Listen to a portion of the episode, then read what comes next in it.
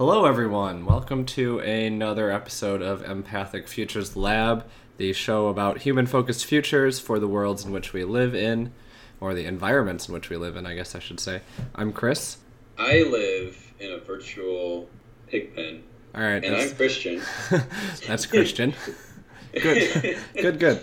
Um, that's right. my environment. No, this this was a this was a funny thing idea that uh, I think we were discussing earlier um, on Friday over um, unlimited Korean barbecue. Oh, wow, that sounds Inf- awesome. No, infinite Korean barbecue. Infinite Korean barbecue. That sounds amazing. Is this at that So- place that was White Horse?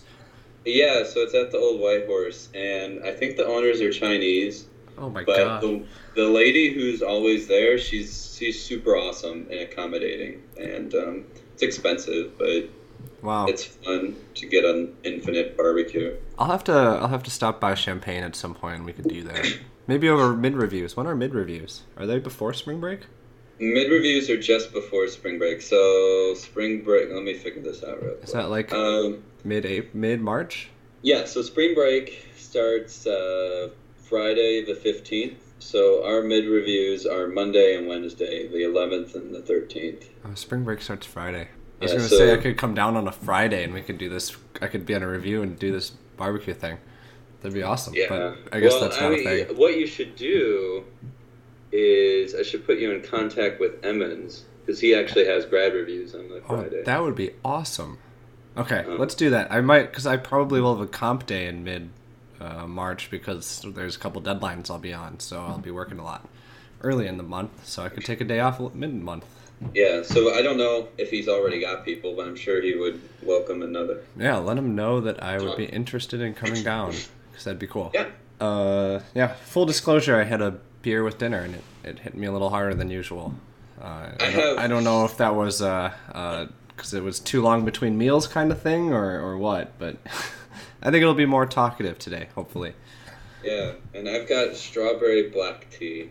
It's amazing. That does sound And I got good. my my little mountain climber uh, infuser that you get to drown when you plunge him into the oh my gosh.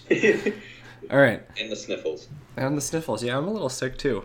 I don't. Something must be going around the Milwaukee Champaign urban area.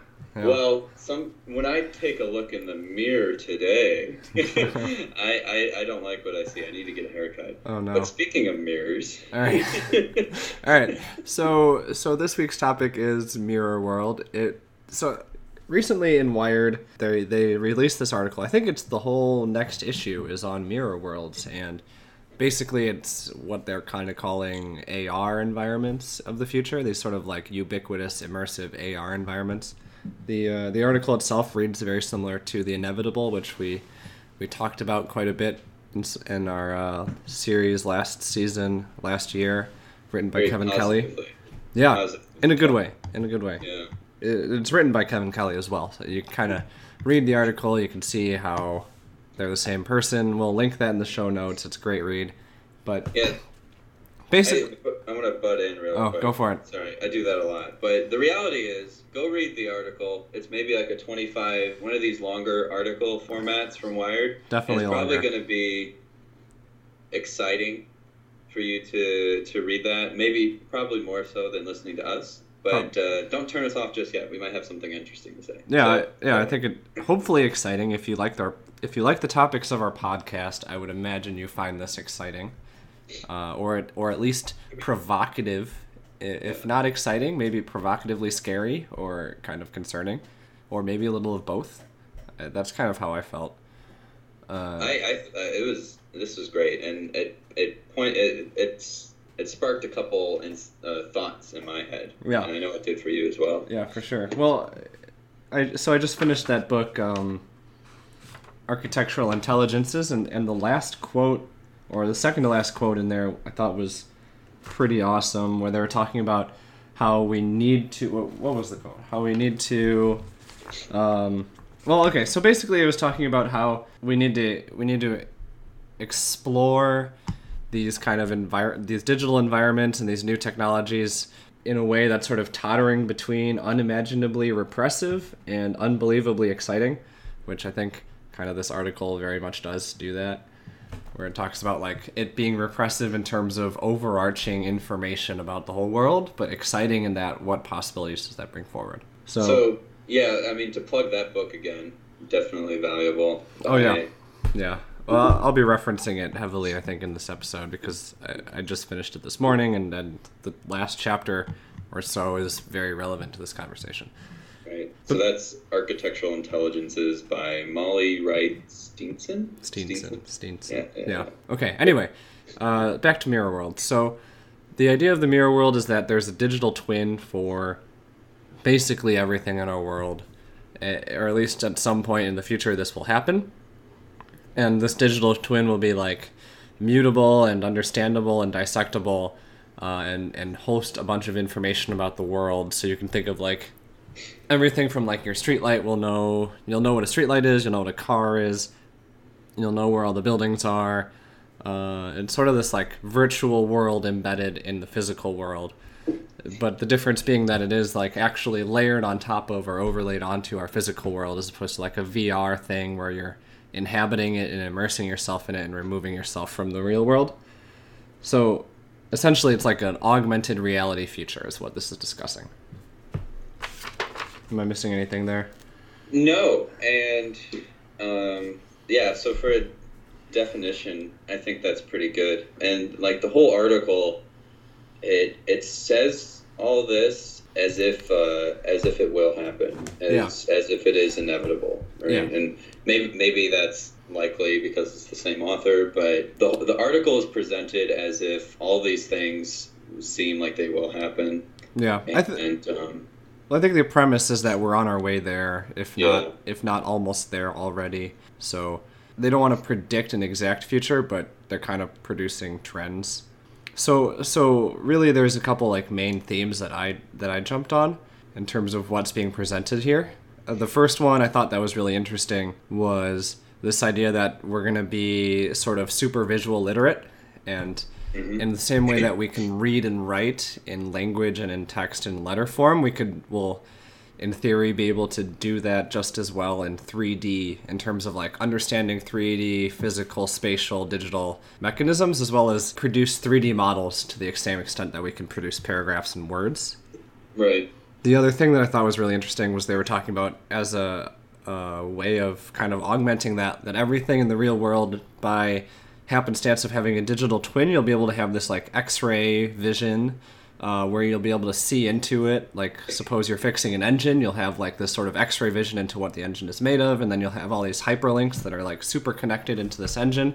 So if you don't know what things are, you can click on the hyperlinks, or I don't know, not click, but sort of follow the hyperlinks to get more and more information about what you're seeing, and and understand something in 3D visually that way. And then after that is like what if these are like these overlays into the whole world that we're seeing how do we start to monetize that? How do we start to govern that? Someone at some point is going to have to make this and it's probably going to be at least suggested by kevin kelly profitable and like this sort of advertising driven model initially but maybe the better solution down the road is for it to become some sort of utility that we all share. I think that's like a better way of looking at it in terms of like a decentralized utility that is super transparent everyone knows about it ter- rather than some centralized thing operated by a private company. Uh, and then he goes, I thought probably one of the coolest things he brought up in terms of comparisons to how we should understand this is it's not really its own world that we're like living in, but rather it's a super or uh, it's a, it's it's another world superimposed onto our current world, showing more information, similar to what happens when Frodo puts on the ring in Lord of the Rings, where he like sees new things and understands the world in a from a different perspective rather than seeing a completely different world. Right.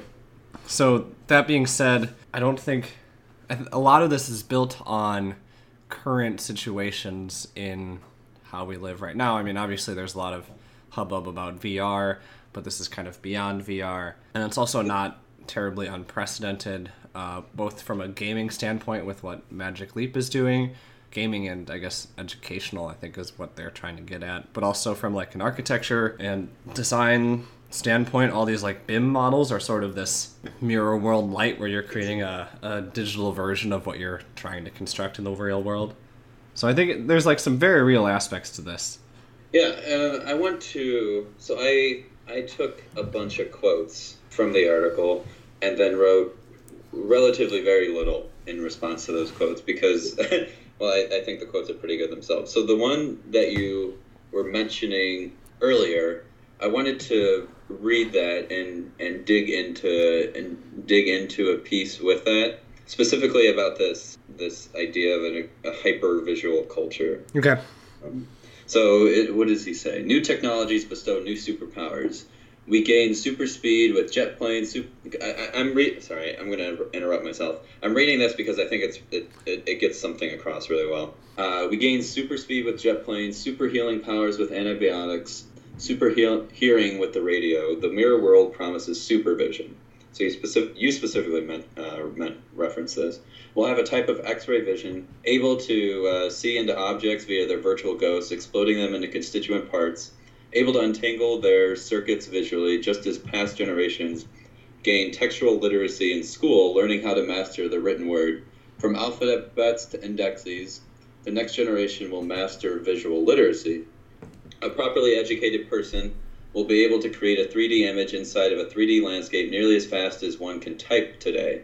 They will learn how to search all videos ever made for the visual idea they have in their head without needing words. The complexities of color and the rules of perspective will be commonly understood. Like the rules of grammar, it will be the photonic era.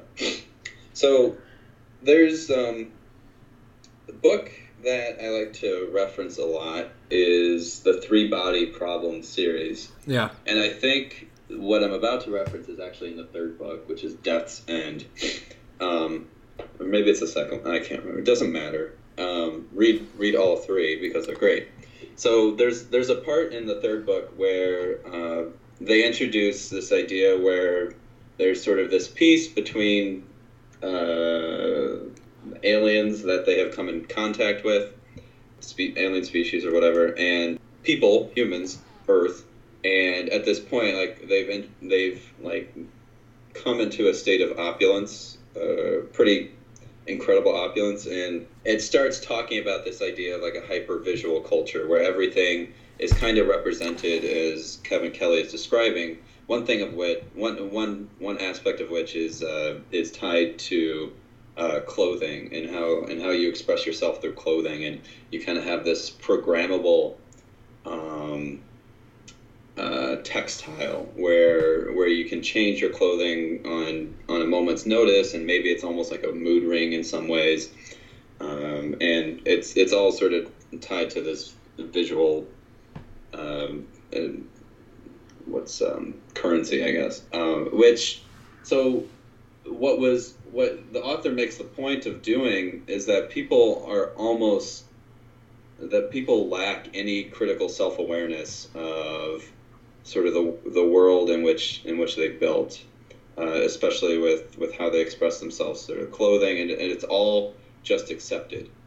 Uh-huh. So so that was a question for me regarding this comment uh, this is called the photonic era.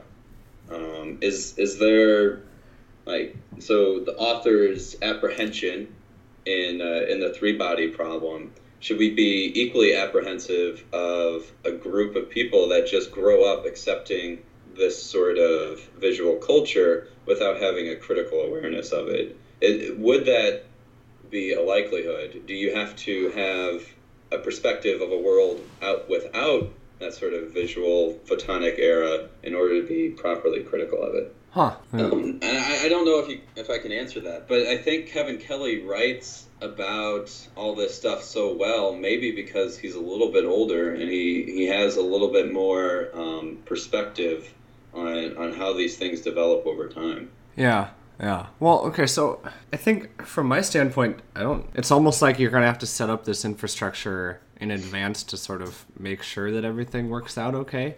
I think we're at the point now in society where we're kind of realizing the unintended consequences of of what we're doing digitally, right? We see this with Facebook and Google all the time. We kind of discussed this last episode about distractions and what is technology doing to us. Uh, what how how much are we getting kind of overstimulated by all this stuff, and how much expression and doing to, to display and take in. I think maybe that's kind of what you're getting at. I wonder if there's sort of this I don't know. We've been working at this for centuries in terms of like what are the set of rules that make people comfortable. And it's almost Right. like we have to understand those better and codify those better before we start to push into this stuff. Right, and he he talks about this specifically as if like it's as if it will happen. He says the complexities of color and the rules of perspective will be commonly understood, like the rules of grammar.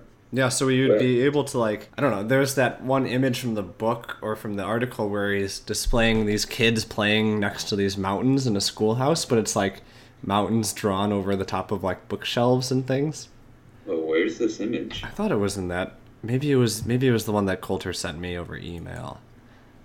Oh, I think I oh, I forgot. I was wondering if there was another piece of something that should be looking at. Yeah. No, I don't. It's it's not in this article. Okay, well then it must be in the other one. But basically, it was like this kind of cartoony rendering of there's two images next to each other, and one is of this school classroom where it's a bunch of bookshelves and the teacher and the other kids playing, and then there's one from like this kid's perspective where he's wearing whatever Google Glass or uh, contact lenses or whatever it is in the future that people use to augment their vision, where it's like the the bookshelves are like covered in a mountain, snow-capped mountain that are like the same height as the bookshelves, and all the kids are dressed in space wear, and the teacher looks like an alien, and it's kind of this really creative image of of kind of overlaying on top of people what you want to project on top of them. I think that's kind of what he's getting at in terms of what do you what do you expect? How do you how are you 3d literate? Because you kind of will be able to pick up on some of these these kind of 3d languages. Almost like you you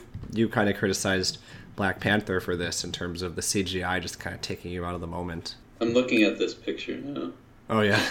Yeah, we'll have to we'll have to include this Yeah. i thought that was pretty cool. Yeah, I mean that this is it's it's such kind of a dumb image, but it's it's really saying a lot. right the mirror worlds of like what what if we're gonna have all this visual stimuli what is the point of the physical world because you're kind of just building on top of it so we kind of almost have to have these rules in place for the physical world of what is healthy what is appropriate what is what is comfortable and then we also have to understand what sort of geometries and looks are best uh, programmed or augmented by digital technology in a way Yeah, I mean like what's going to be the hamburger menu of the mirror world?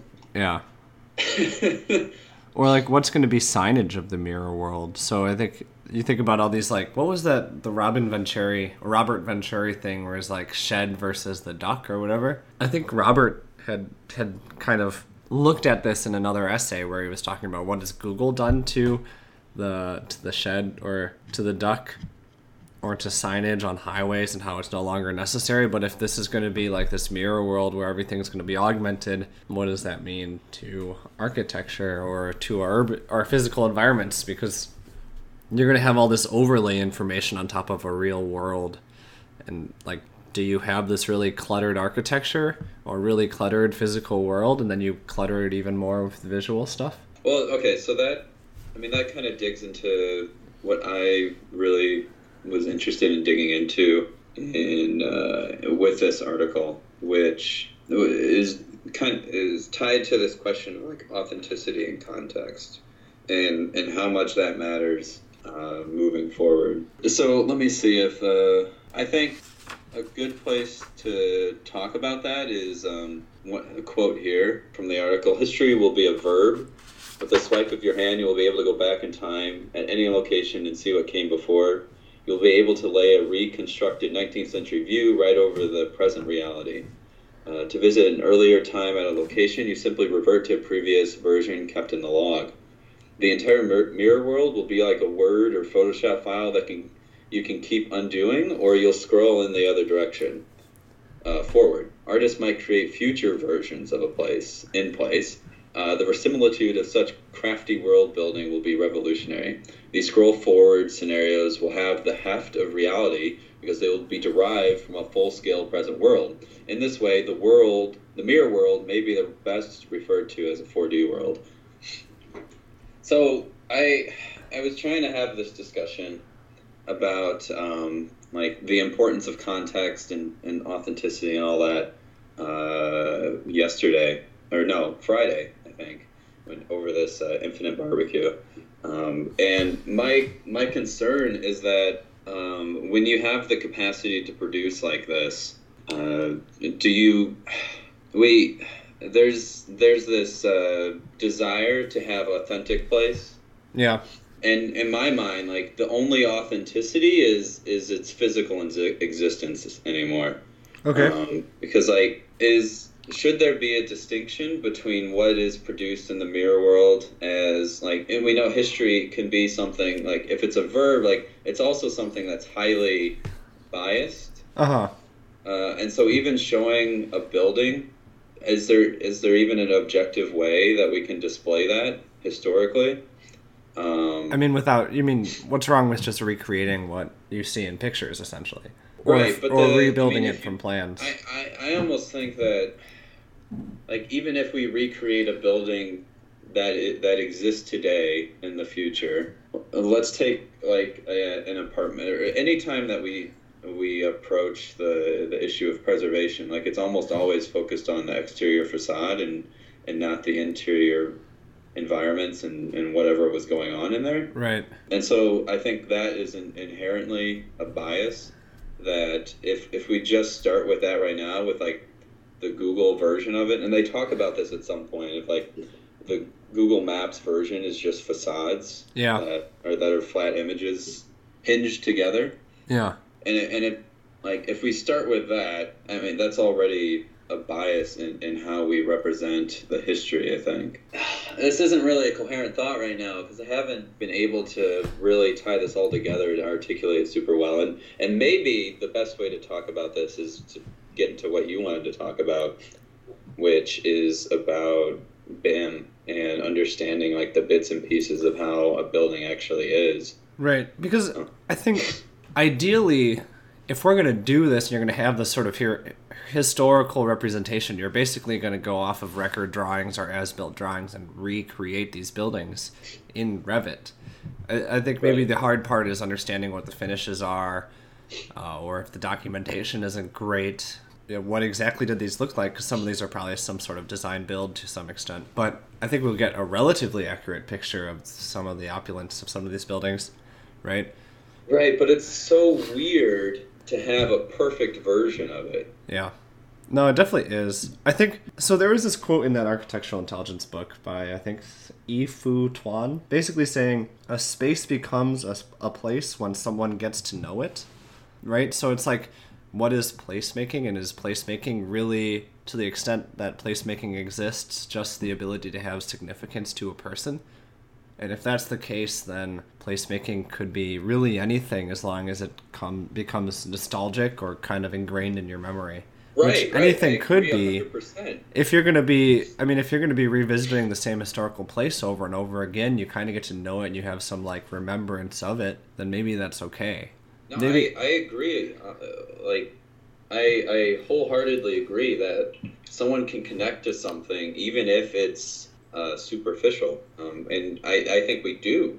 Right. Well, like, we, we connect to dumb objects and, and keep them around for nostalgia. Yeah, I mean, suppose you, you go into a library post renovation or a restaurant post renovation, and you'd be like, well, I'd rather look at this thing from the 1950s. Maybe every time you go in there, you have that filter turned on, and you kind of kind of come to expect that in a way. Right, and I don't I don't really have a problem with that at all. I think what architects argue now is that context and authenticity is so hyper important. Yeah. Um, and I think my my my question here regarding the mirror world is if this starts to dismantle that idea.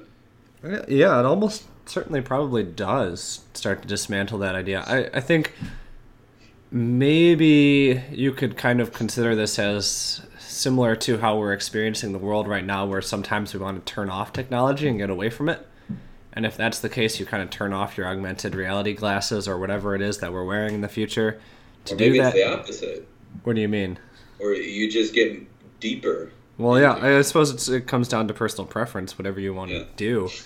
But I guess to a certain extent, you'd want a, a physical environment that looks good both without and with your glasses on or your vision augmenting device on, right? Right. Um, whatever that means. I don't know what that so- means. I think it's worth exploring what that means. I think you could have an authentic place virtually to a certain extent. I think to to to say that architects and designers currently consider the only authenticity to be physical kind of works with their bias and what they're trying to sell to everyone in the world because you Yeah. our business model is sort of invested in the fact that what's built and what you kind of can touch and feel is the most authentic thing. But that's not necessarily always true either. You think about all these crappy um, apartment buildings and office buildings that get built in suburbia or even in cities. Like, how authentic are they? They're just kind of built to be built. So, Right. who really I mean, cares? it- There's it's, no. It's an authentic representation of its economic desire. Yeah, okay, that's true. That's true. But Um, to a certain extent, that it's it's it's not really anything special until it becomes special to you. I thought that one there was one article from that mirror or one portion of that mirror world where it was like talking about how you could leave post-it notes for a friend throughout Right, space and, throughout time, and I thought that was a really cool version of placemaking. Right. And- I think I think that's the most important part. I think, and I that's why that's why I have this this problem where the most important part of architecture is that it's like contextual and it relates to its place. But when when when you start crossing time and seeing that place is something that is extremely manipulable and changes and at least in the US right now basically just follows an economic directive Yeah, that that doesn't matter. What matters is is the ability for people to to build a, a feasible connection with something, and I'm I don't buy into the fact that a building has to look like the building next to it for someone to do that. Yeah, I, I- I think you're right. And I think that just comes down to evaluating what it is that we're looking for in an environment we live in. I think if you go back to this, there's that Christopher Alexander chapter, or maybe it was Saul Wurman chapter, whatever. I, I'm referencing that book again. Let me go find it. Uh, Architectural intelligence's book. yeah, or oh, it's Cedric Price. It's. Cedric Price, that chapter, where they're talking about is Price like the first anti architect? So the quote there being if an architect was someone who created solid buildings that were constructed from long lasting traditional building supplies, then the anti architect was someone who sought to understand and justify the social function and role for the architectural project, maybe not designing a building at all. And I think that's like that's really great from the standpoint that maybe we're evaluating these projects wrong. Like do we really need to build something? Do we really need to use the resources at hand to build something if we're just going to be overlaying something else on top of it constantly. Right? Yeah, what's if the what's the dumbest material? Like, what's the dumbest canvas that you can work with? I don't know, chip board over stud Well, I mean, walls. I- I- it- maybe it's like this material that has embedded sensing or something. yeah, it could be that. But So like what if you're if you're concerned about the built environment and what's the context and what's the the generator of place and what's architecture's role in that maybe it's a reevaluation of what we're trying to do as an industry right? If as an industry we're creating places and we're we're truly considering ourselves placemakers that might not really mean the building every time. And you just have to come up with another business model that means we're not building buildings all the time. Right. maybe we're designing places in some other way Yeah, I mean, maybe maybe you're just designing notes to leave around in the world. You know, like designing pieces of history for people to discover, like an Easter egg in a video game. Right. Or maybe you're or you're building frameworks in which people can interact with each other both physically or digitally, whatever your kind of client or your your context demands. Or maybe you're recreating historical environments from old drawings in a way that makes sense and, and maybe you're taking artistic liberties where where the drawings are incomplete. So yeah, I mean, I think that's one of the coolest ones, especially when you think about like the Sagrada Familia yeah. and the process that's gone through, and the the lack of information that they have to have that they had, and like how much work has to go into trying to build the record drawing Right. the drawing uh, to actually build a thing. Right. I mean, at the end of the day, you're creating experiences, right? So whether that's someone else's experience that you're kind of taking creative liberties on or not, or your own experience, you're you're still the end of the goal is to create something useful and desirable for people to live and work and play in. So. Yeah, I think that's another thing for me is is how much this whole article was tied to the idea of creating experience. Yeah. Um, creating this this uh, this this this situation which which you look back on and remember in a particularly visceral way, right? And that's that's kind of how we've come to define experience. But I think I wonder if that idea of experience exists because of how we document our lives these days, or, or how much of it kind of exists because of that, and, and the emphasis that we have on experience, quote unquote, versus object. Right. Um, well, we're kind of in this culture where we're almost post consumer. Well, we're not post consumer, but we're like we're beyond the point where buying more things is useful to a certain extent. Right. Like you collect ex- you collect these situations in which you can post them to Instagram or right, right, or, or, do it, or whatever. And I did it an hour ago. Right. You do it for the gram. Right. So many people do it for the gram. No, I actually made this same note where I was talking about. Uh, what what what is placemaking in this in this kind of Instagram era where you're almost making these fake experiences within your apartment building.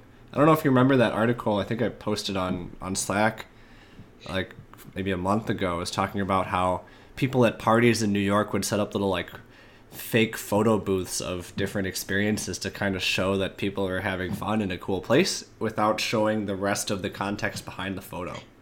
Or like well, there's these yeah and or, the same thing. There's these weird traveling like exhibit type exhibit these things that masquerade as exhibits, which are only for taking Instagram photos. Yeah, yeah, and you're like, oh shit, I'm gonna go take a picture with this thing. I I feel like if even if the mirror world is curated in such a way that it's not super attentive whoring, even if it's curated in such a way that it's not like that, I think you still end up with these situations in which places are built for um, almost for the camera. Yeah, but it, it's almost inevitable to a certain extent that if we're gonna have a culture where it's not about goods, it's, it's about placemaking. You're gonna want to have places that are just fun to photograph in. Yeah. Right. I mean, I I don't I I don't get much out of it personally. Yeah. I, I I think the the word is out that males tend to be less social network active, at least in the same ways that females, uh, women, or whatever. That might be true. I'm not entirely sure where to cite that source, but I mean there there are a fair enough fair amount of male uh, Instagram influencers, uh, right? And right, I'm and I'm part of that might be also due to the fact that males like to scroll on attractive females on Instagram. So I'm sure there's some driver in that as well. I don't know how much females like to scroll on attractive males. I can't speak to that, but. Well, okay. So the, I think the thing was is like young, young, young teen girls or like young women tend to be more susceptible to spending more time or hmm. texting okay. or, or whatever. Just just because I think I think the argument was males typically have resolved differences like physically, um, while females tend to do it in terms of more social situations. Interesting. So you're like one up each other differently, basically, is what you're saying. Yeah, at least that, that was. That was the assertion of what you. Yeah, what I don't you read. where, where that came from. Either way, it, it, I, I do agree that, and he points out in the article that there is possibility for some more malpractice in in how the mirror world exists. Yeah. And I, like you know, as we said a hundred times over, like as architects, you kind of have to put yourself in, put yourself at the table, and try to have a say about how this stuff ultimately exists, instead of just ignoring it and just saying we're just doing buildings. Right. Right. There's we're value in being physical an, things. There's value in being an ar- anti-architect. I mean, I, I think it's certainly true that it's not something that the profession is entirely ignoring, right? Like BIM, building information modeling, city information modeling, which I just discovered was a thing, but apparently has been big for a year or two already. Right. Uh, so this is what you wanted to get into. Right. Well, not. I think to a certain extent that it's a thing, and it's sort of this narrow-minded technical approach to this augmented reality uh, that architecture is already producing. Like, I think it's useful to understand that that technology is there and it's possible. It's just it's almost like it's being explored in a very technical way as opposed to being explored in an experiential way. And right, I, oh, I, right, so we need to have both. I meant this is what you wanted to get into in terms of our discussion. Right, right. Necessarily. Um, no, I, no, I understand. I professionally, I understand. Uh, yeah, no, I agree. So, like, a lot of a lot of that seems to be very founded in what was this one that you sent? Uh, digital twin cities. Oh, yeah, Citizen. I just found that today. Zenith. It's it's actually Zenith. Cityzenith. Kind of cool.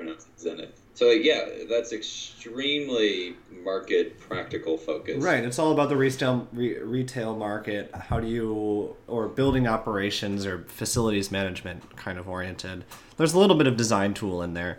It'd be nice to have I don't know more of a market study in terms of how does that help designers because I think it'd be something that'd be worth getting into as a designer. I just don't know how to sell it to my bosses as something we can market to clients as useful to them that we can do. It'd be useful to them maybe that they run. Yeah, I think a lot of this would be either you hire an architect to produce the 3D model and then um, hire these guys to kind of tie everything together. Right. Tie all then... the information sets together and then like it just hand it gets hand off to the building manager. Right. Or you just query data from it and learn from it and relay information to the building manager over again. I don't know how much we're equipped to do that as an architecture firm, but it's worth looking into, I think. But so I, I read this thing recently about I think Robert posted in Slack about Hudson Yards how it's like kind of stalling out as a smart city and they're just kind of doing the re- real estate version of it because it's just so complex that they don't have the resources to to pursue it uh, as a smart city, and and they're gonna pursue like the second half of the development as more of a smart city, and hopefully they'll like add on technology to it after that. But basically, they're just like related group is a real estate company, and that's what they're really good at. So to add on like this data management to their scope is really difficult because they're not really good at that, which I suppose kind of makes sense in terms of why you want to get into it and, and perhaps that also makes sense as to why architecture firms aren't getting into this. But I would think that anything that has to do with the design of the physical environment is something that we should pay attention to. The design of the experienced environment. Experienced environment, which happens to also be the physical environment in this case.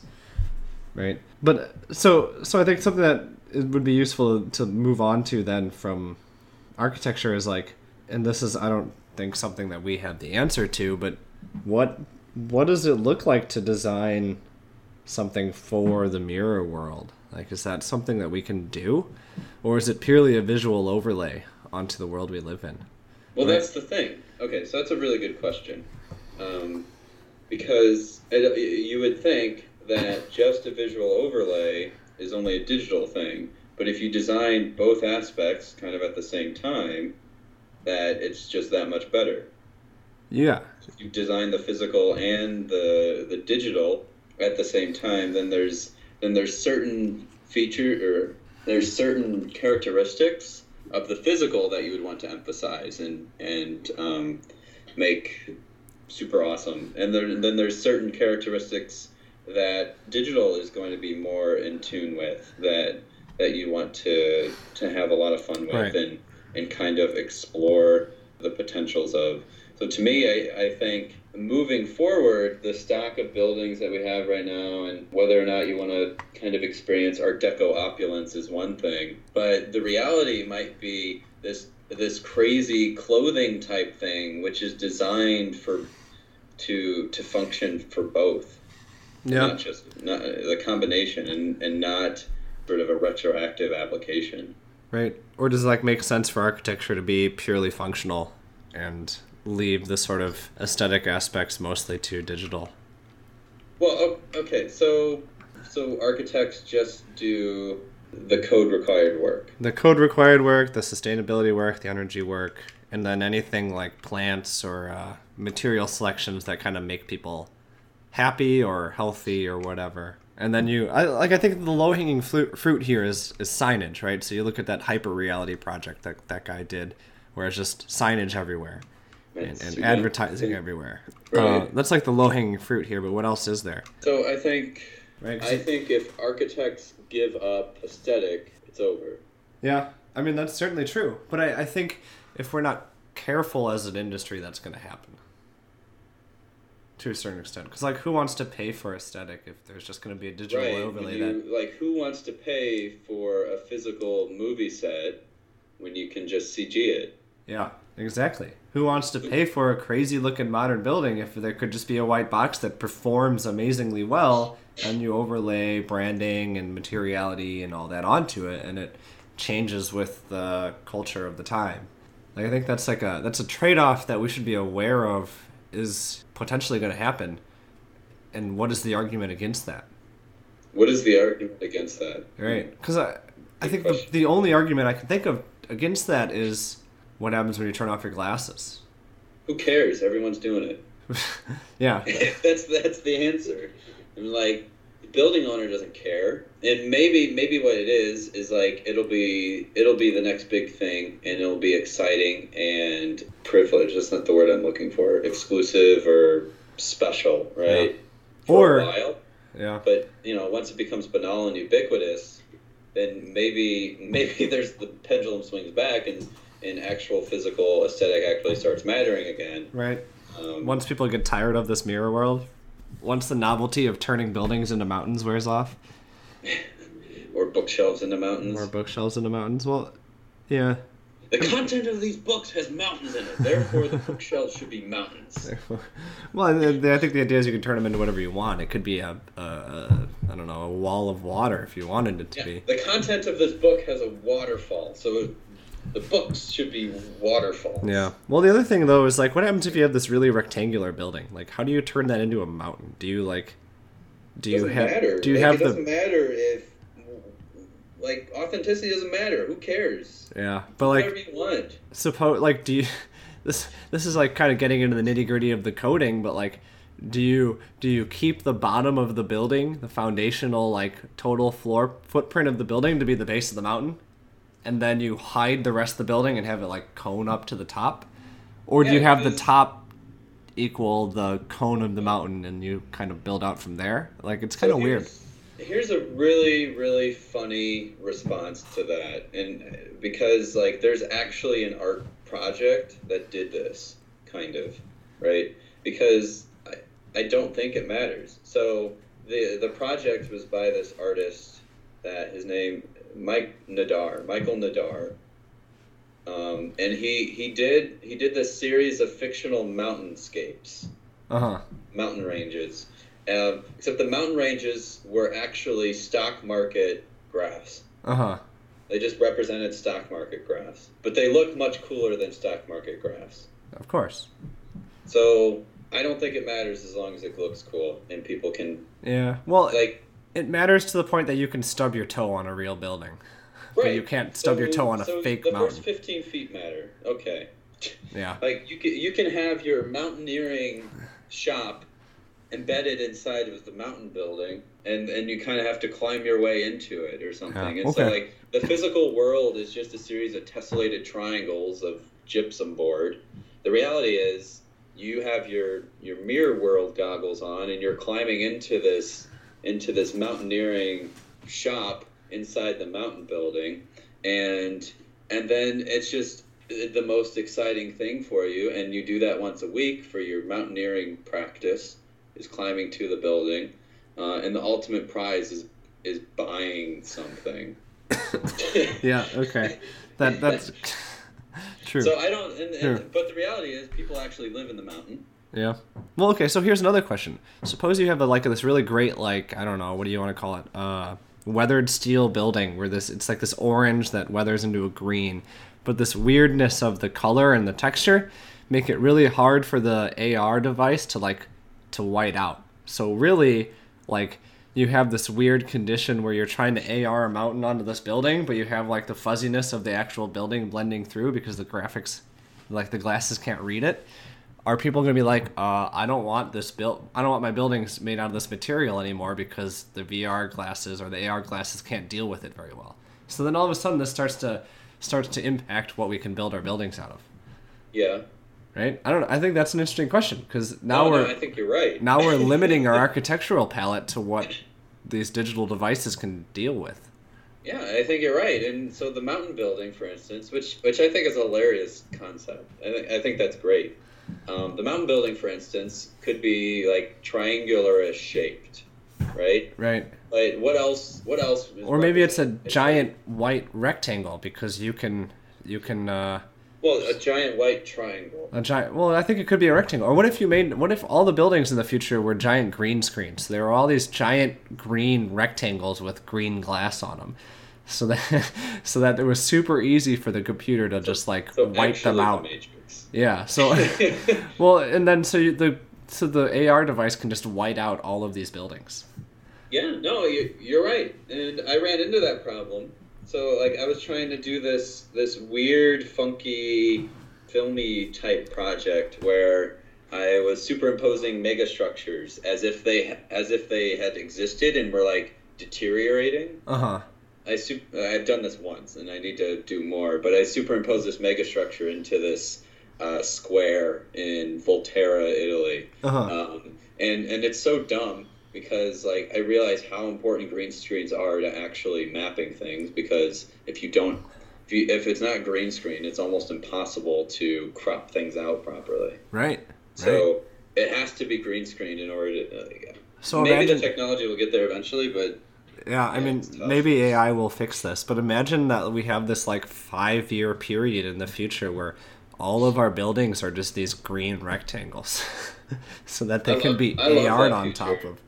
that's that's actually like a little project we should do we should we should actually draw that I think it would be fun Well, all you have to do is like you use whatever that like what is the green uh, gyp board or green exterior like sheathing that people sheathe over, and you just like leave Zip that on. system Yeah, you just is- everything is zip system yeah you just leave that on your building and don't clad it.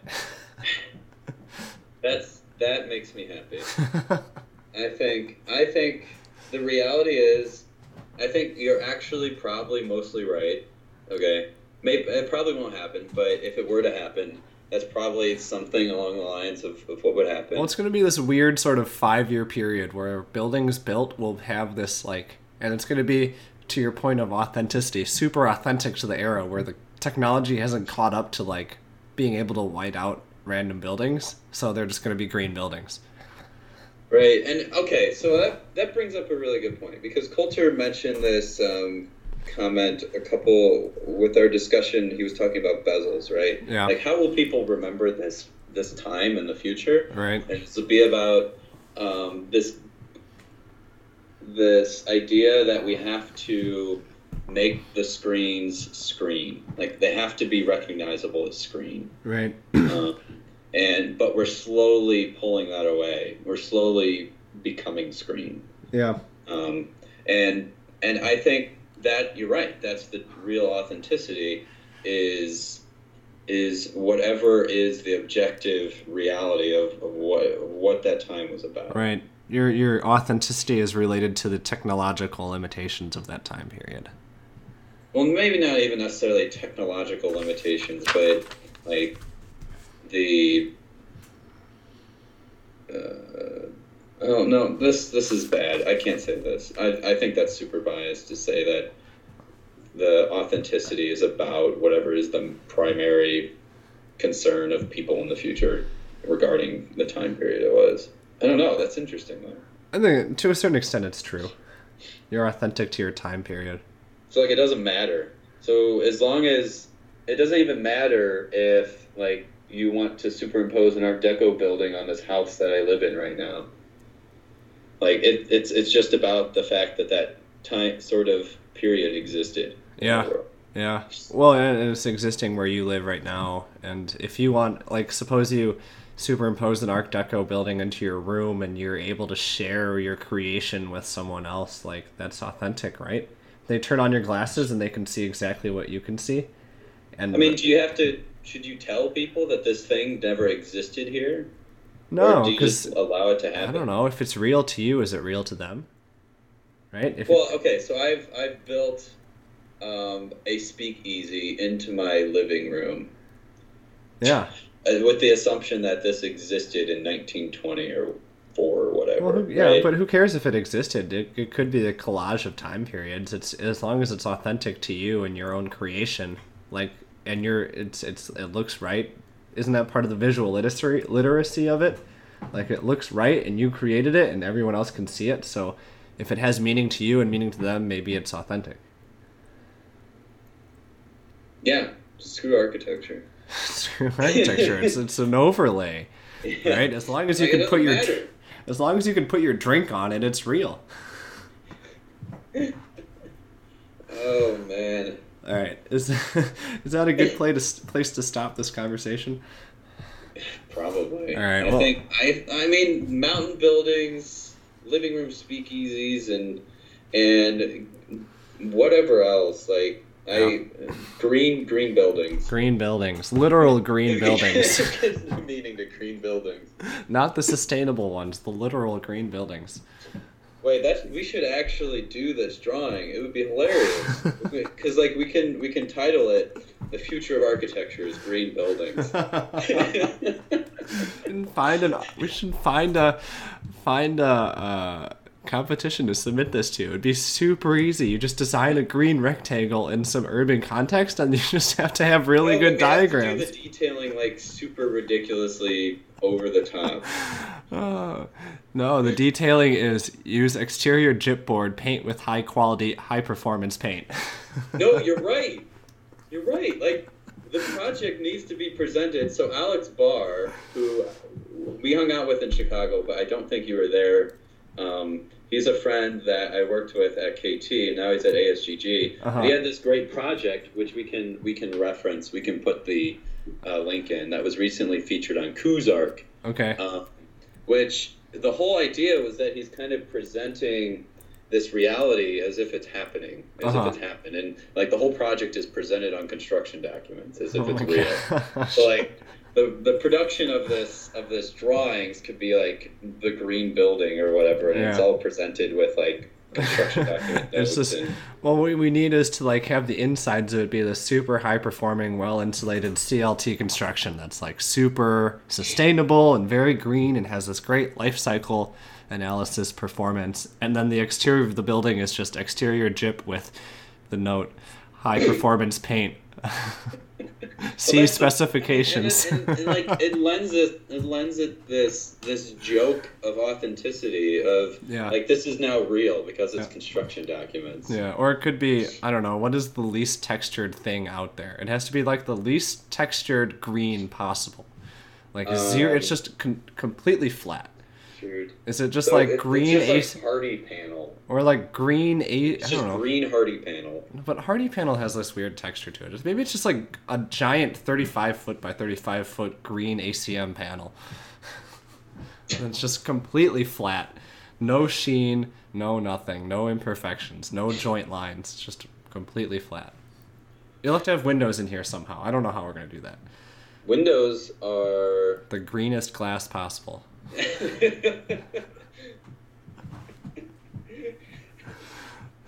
We could like you know, and then we have to stamp the drawings like twenty twenty five or something. Yeah, that would be awesome.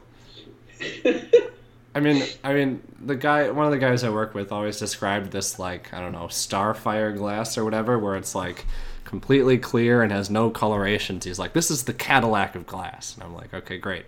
I don't really care that much about glass, but okay, if you're excited about it, I'll be excited about it too. But now for this project, the Cadillac of glass is going to be the greenest possible glass. And the best thing is, that's the cheapest glass. Because it's the nastiest. all right. Well, now that we're done taking a giant dump on our all architectural practice. oh my gosh. This this is we should call this podcast the the future of architecture is green buildings, and no one's gonna get the joke unless they listen to the end. All the way through. That'll be great. No, if we do this, I'll present it to my firm and our like.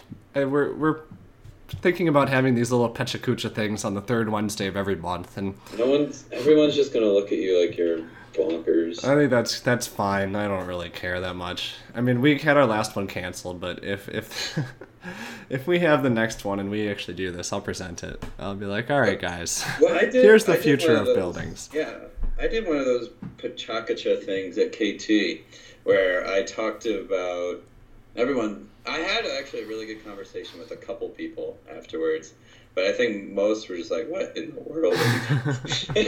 I talked about. Um, well, I think ultimately what kind of ended up being my clog article. Oh, okay. Well, that's a good thing to talk Like- about. What? That's a good thing to talk about. Yeah, which was like artificial intelligence form. Yeah. Blah. Yeah. All right. Anyway, Yeah, yeah, you should do it, and we should. You should have pictures from this proposal. Definitely. Well, I have that clog. I just haven't read your thing yet. Uh, Oh, Roberts is in there too. Yeah, I need to read got. that. Uh, I didn't realize, but they send uh, author issues. They send you an issue if you're an author. Wait, is it I different two. from the regular one? What? Is it different from the other one? No, no, no, no. It's the same. But Oh, I now have two. Oh, nice. Well, you can sell one then. Yeah, I don't know about that. All right. Anyway. twice, twice as proud of myself. All right. Good stuff. Anyway, uh, thanks for Uh, listening, everyone. This is a, a pretty decent conversation, I suppose. I think we need to pick up on the speculative nature of this conversation next week. Definitely, definitely. I think I think it could. I think this conversation got fun at the end, and I think it could get more fun. Yes. I, I, I don't disagree. All right. We'll sign off. Thanks for listening. Rate us if See you want to. y'all next week See ya. on another episode of Empathic Futures Lab. Dun, dun, dun. Dun, dun, dun.